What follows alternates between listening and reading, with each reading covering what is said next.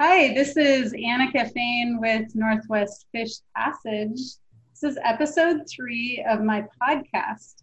Today I'm on a call with Anna Talato from Island County Marine Resource Committee. Thank you, Anna, for being here today. Thanks, Annika. I'm excited to be here. So Anna and I met back in July 2015 at a Island County Marine Resource Committee meeting two months before I started Fain Environmental. And uh, Anna, can you start by telling us a bit about the Marine Resource Committee? Yeah, um, so I work with the Island County Marine Resources Committee, uh, where um, I really I get the privilege of working with volunteers who have been appointed by the Island County Commissioners uh, to provide an advisory role to the commissioners regarding local marine resources. We also carry out uh, monitoring projects, restoration, and outreach projects as, as well. Great. So I want to step back and um, and hear a little bit about what motivated you to get involved with the MRC and habitat restoration. Yeah, so I studied biology and have always uh, really had an interest in the natural world. I uh, went to, I was a Peace Corps volunteer in Ecuador where I worked in their habitat conservation program when I moved back to the States, I moved to Washington, D.C., where I worked in um, recycling and waste management programs. And then six years ago, I moved out here to beautiful Whidbey Island. And, you know, while I'd always had this interest in the natural world, uh, living on an island really, to me, brought out the importance of how our actions impact the place where we live and just how closely interconnected everything is. So I've had the opportunity now uh, to work with Island County Department of Natural Resources for about five and a half years, where I work with an awesome team uh, that also really gets the interconnectedness of our work. Uh, you know, we have folks doing stuff from monitoring water quality to improving salmon habitat uh, to removing noxious weeds uh, to bringing together partner organizations uh, to complete these projects. And so, in my particular role, I get to work with volunteers and shoreline homeowners to learn about, protect, and restore the local marine environment. You know, one of the ways I do that is working with the Marine Resources Committee or the MRC, uh, which, as I mentioned, is you know, a group of local citizens who are who care about uh, the local marine resources and use their expertise and knowledge and, and different backgrounds to protect and restore the place that we live in. I also uh, get to work with our Shore Friendly program, which uh, provides information and incentives to shoreline homeowners uh, regarding um, ways to remove or prevent the installation of hard shoreline armoring, which include things like bulkheads, seawalls, those like large rock uh, walls. So I get to work uh, with shoreline homeowners on understanding what impacts bulkheads have on our marine environment and what different uh, solutions there are that protect their property as well as protecting the environment right outside their back door. Can you tell me more about the Shore Friendly Mini Grant program that you've been working on recently? Yes, I am really excited uh, to share about this program that we're uh, getting ready to launch. Uh, it will allow shoreline homeowners to be able to apply for mini grants from amounts of 500 to $5,000, uh, depending on the project, uh, to take actions on the shoreline to remove or prevent hard shoreline armoring. So this can include um, site visits with experts, design, permitting, or actual project implementation, depending on where along the process the homeowner is. Uh, and it can be used for activities including actual armor removal, as well as activities that um, support the preservation of the natural ecosystem, including native vegetation planting, drainage improvements, sh- soft shore protection, uh, and even house moving or raising so uh, we're getting ready to launch this program. There will be more information uh, in the links below, and we're excited to be able to support the community in making decisions to uh, protect their properties as well as protect the shoreline environment. So is this just for Island County or are the other counties also doing this right now? There are several other counties that uh, have shore friendly programs. In fact, all of the counties in Puget Sound have shore friendly uh, programs. You know, some are run through the actual county government, others are run through conservation districts um, or uh, nonprofits like the Northwest Straits Foundation. And so you can go to shorefriendly.org to mm-hmm. find out who, uh, which jurisdiction in your area is uh, is hosting the shore friendly program and there are um, you know several types of incentives like this mini grant program to allow shoreline homeowners to learn about their property and uh, to help them take actions to protect uh, the shoreline environment by their uh, by their properties. I'm excited to hear about that and to share this with the listeners.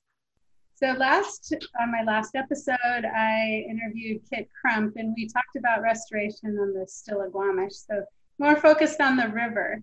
So today you're talking about mostly coastal. Uh, can you tell me a bit about the importance of taking out these um, bulkheads and why we want to do that?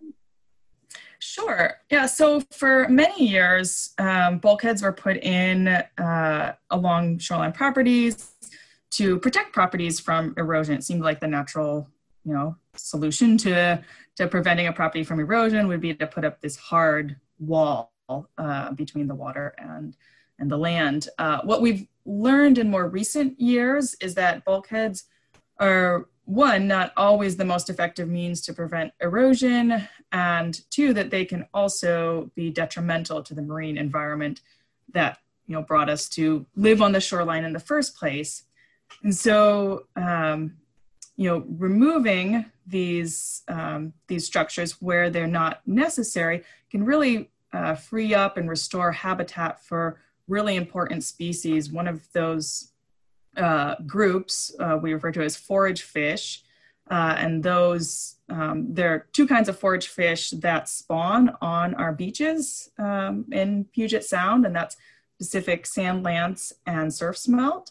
And when we put these structures uh, like bulkheads up on the intertidal area where these forage fish are spawning, uh, it reduces their habitat, uh, and forage fish are really important within the marine food web. Uh, they serve as kind of this critical junction between plankton and larger species such as salmon, seabirds, all the way up to orca. And so, um, in my work with the Shore Friendly program, I work with shoreline homeowners to to understand uh, their their property and their specific situation and whether it's feasible to remove a bulkhead so that they can they can restore uh, their property to a more natural state. Uh, and there are also other uh, solutions as well, such as soft shore protection, which is a more natural means of protecting a property from erosion using more natural materials and, a more natural um, kind of setup rather than a hard concrete vertical structure. Uh, so there are, you know, uh, creative solutions to still protecting your property while also protecting uh, you know the marine environment as well. That was a great explanation. Thanks. Yeah, I, um, as you know, and I'm very passionate about shoreline restoration, and it's very exciting to hear all of the work that you're doing. And I'm wondering, over the last five and a half years since you've been there, what are some of your favorite projects you've worked on? Yeah, um, there have been a lot of really great projects. I would say one of uh, those projects is a restoration um, that actually took place before I joined um, Island County, but I've been able to continue working on the monitoring and uh, sort of maintenance of the restoration site, and that's at Cornet Bay, which mm-hmm. is uh, on northern northern Whidbey Island in Deception Pass State Park. And it was a project which has involved a lot of partners, um, you know, if that's one of the things that I've learned over this time is how many partners are involved with these habitat restoration projects. So we included Island County uh, Marine Resources Committee, the Northwest Straits Foundation, Washington State Parks, Skagit Fisheries Enhancement Group, Soundwater Stewards, um, and you know community members as well. And so this uh, is a public beach, uh, as I said, in Deception Pass State Park, and it involved the removal of a uh, a long bulkhead, a 750 foot uh, bulkhead, which included creosote treated wood, which again we now understand is you know, toxic to the environment. So it included removing that uh, bulkhead and then regrading the beach to a more natural slope and putting in native vegetation. The result of that was uh, both improved habitat as well as you know, improved beach access. It really allowed people to get down to the beach where they wouldn't have been able to before. Uh, and one of the really neat things that we discovered through the monitoring work of the MRC was that uh, we found uh, forage fish eggs for the first time ever documented within the, the restored area uh, five years after the restoration was complete. So this was a really neat story. You know, we had done uh, monitoring before for forage fish eggs before the restoration and had done monitoring after. Uh, and as you can see, you know, some some of these things take several years to uh, to document changes. That doesn't necessarily mean that uh, you know the improvement hasn't hasn't happened, but it can sometimes take a while to really document how uh, these changes are improving habitat. And it's important to have monitoring programs and, and citizen science programs.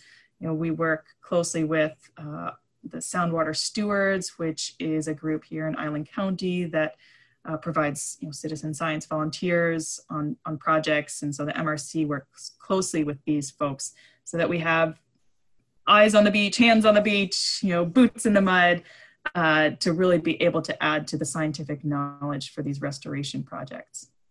Can I also share about another project uh, that I've uh, really enjoyed as well? Uh, has been another uh, community, uh, has been another uh, habitat restoration project, which was done in a community actually on uh, southern Whidbey Island, and it was identified through the Shore Friendly program. And we worked closely with the community and with the Northwest Straits Foundation, which also partners uh, very closely uh, on shore friendly work, and they work throughout the region uh, on, on the shore friendly program as well. And we worked with this community to remove a bulkhead, a 350 foot bulkhead, which um, you know wasn't great for the environment and it wasn't great for the um, community as well. So once we were able to remove the bulkhead, again, we saw this uh, ability for community members to be able to get down to the beach.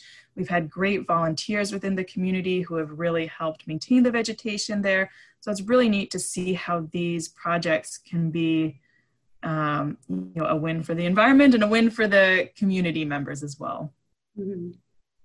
That's wonderful. So what was the name of that project? Uh, so that project is Sunlight Shores. Okay. And I can send a link to that, uh, to information That's about that great. project yeah. to include. Yeah. I'd love to share with our listeners for sure. Great. In those projects, what do you think is one of the, the biggest challenges? You know, I think there's certainly a lot of challenges when you talk about the shoreline.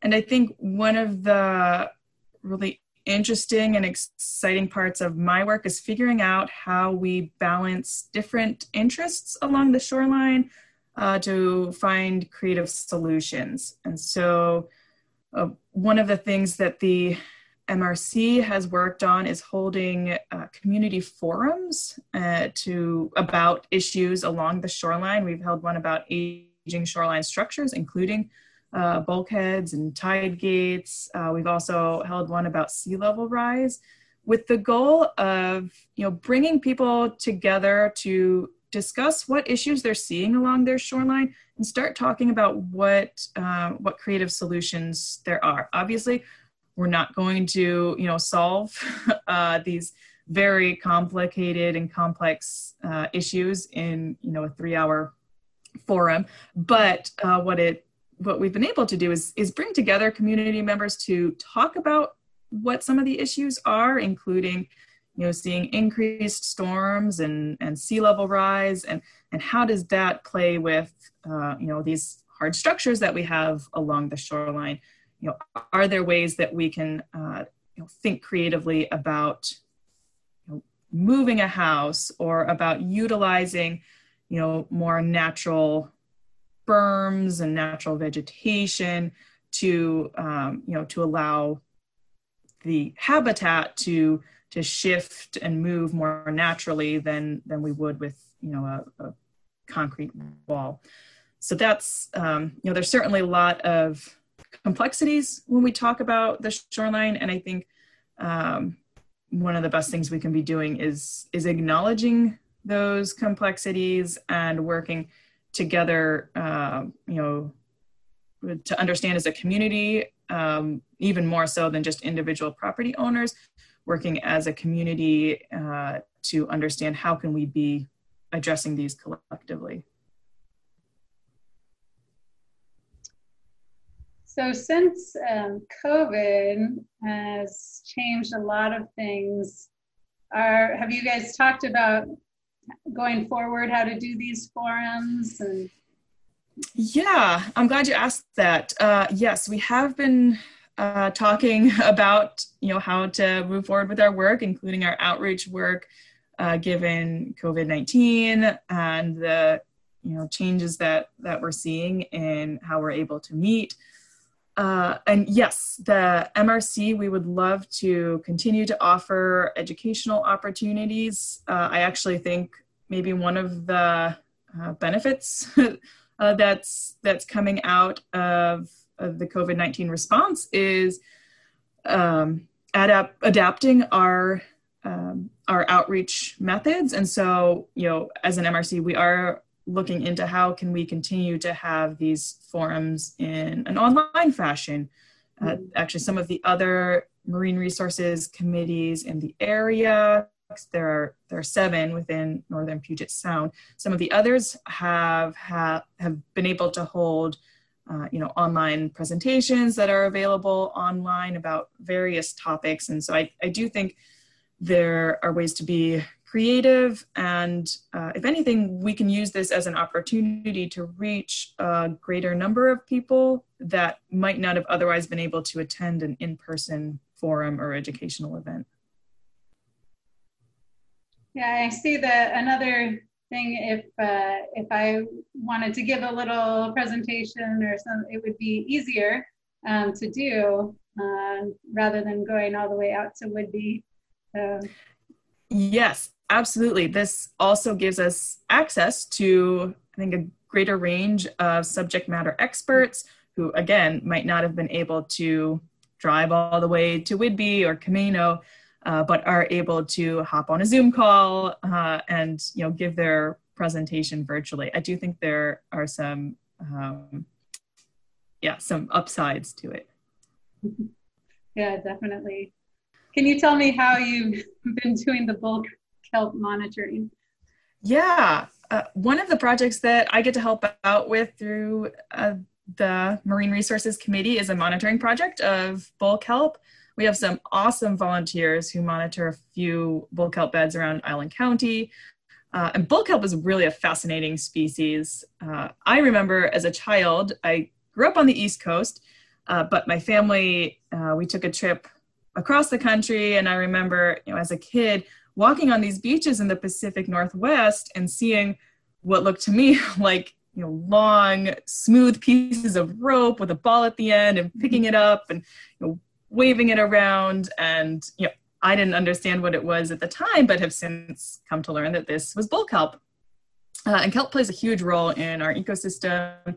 It serves uh, as shelter for many species including rockfish and herring and salmon it uh, is also used as a food source by many species including us humans mm-hmm. Uh, it's used in pharmaceuticals and wound care it can um, it has benefits within the environment to slow down wave action and helps with carbon sequestration. So it's really this rock star species. Um, but we have concerns uh, about loss of bull kelp in Puget Sound. There has been documented loss in South Puget Sound. And so in Island County, as well as other uh, counties uh, with MRC volunteers, uh, we've been documenting and monitoring uh, bull kelp beds. Uh, and so one of, uh, actually one of the neat things that the volunteer who leads our island MRC program, Linda Rhodes, one of the things she does is she takes an underwater camera with her and captures some of the examples of life in these beds. She recently captured footage of Pacific sand lance uh, in a kelp bed, and you know, as I was mentioning before, sand lance is a is a kind of forage fish, uh, mm. which is really important within the marine food web, uh, from you know plankton all the way up to orca, and so these bull kelp beds are helping provide that shelter and habitat for these sand lance. Um, so this video is up on the MRC website. That link will be, uh, I believe, in the description. Um, and there are lots of other videos as well. We've got uh, herring, rockfish, salmon, uh, other species. I'd really encourage you to check it out. It's neat to be able to see uh, what's just under the surface, mm-hmm. you know, for someone who, um, you know, doesn't Um, I don't have a, a, scuba license, so I don't get to like actually see a lot of what's under underneath the water right around me. And so it's really neat to be able to just catch a glimpse of what's right underneath. Yeah, I'm excited to share that with everyone. I awesome. Yeah, I actually scuba dive, but I prefer to do it in warm water. What are you most hopeful about in upcoming years?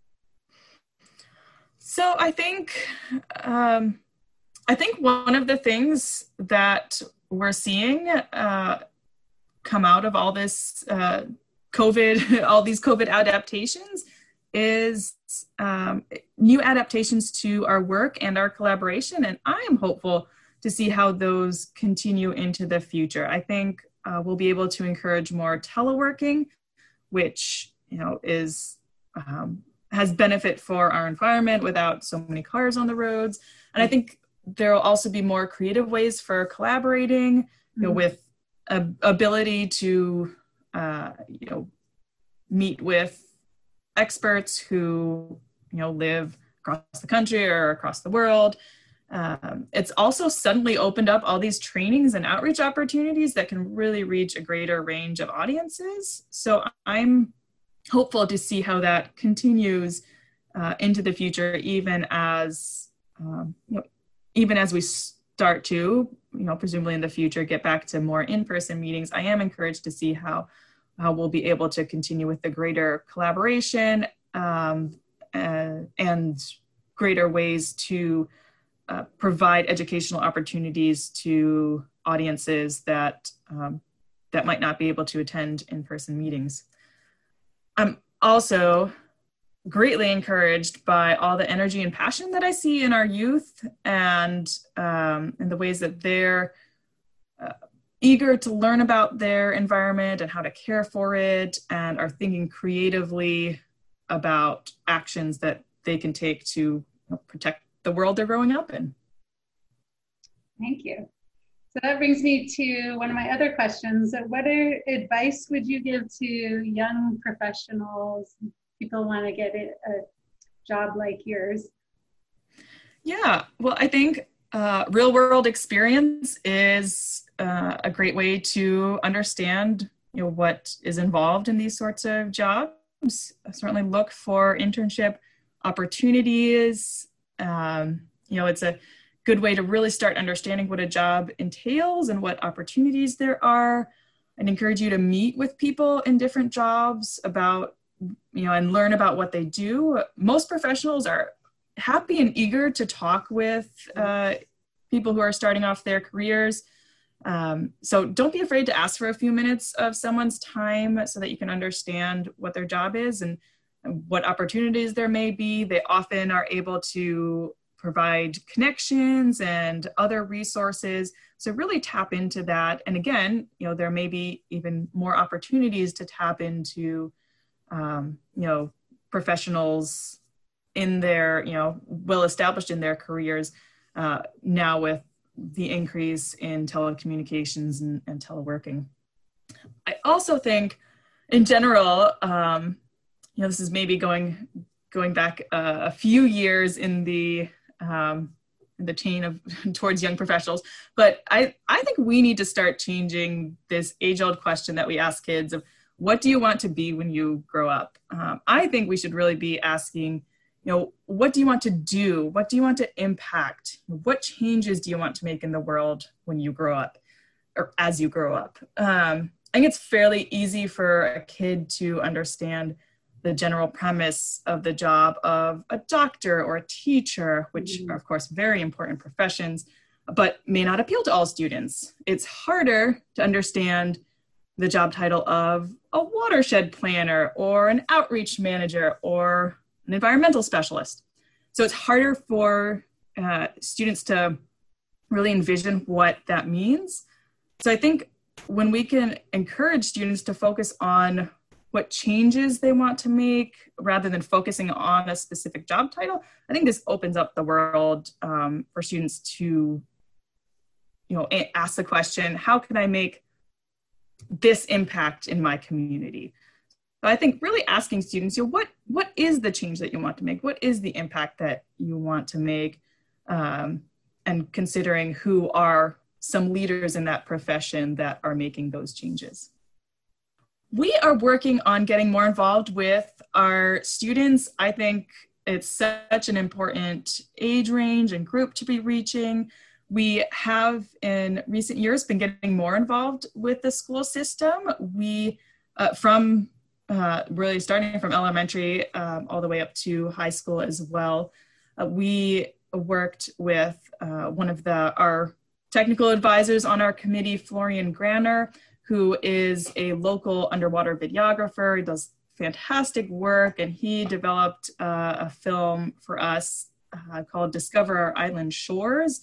And it is an amazing film that we have offered to local schools uh, to, to be able to share with their students. And it takes um, it takes students on this underwater adventure following a harbor seal down into the um, depths around uh, Island County to show like what the different um, what the different habitats are, what the different species are, and it's really neat because it includes a lot of local footage. Uh, so it really connects with students that this is what is outside your you know backyards, you know at the beach.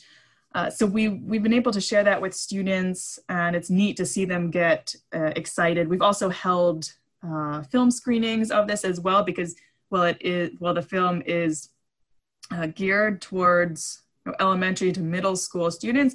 It is engaging for all um, for all age levels.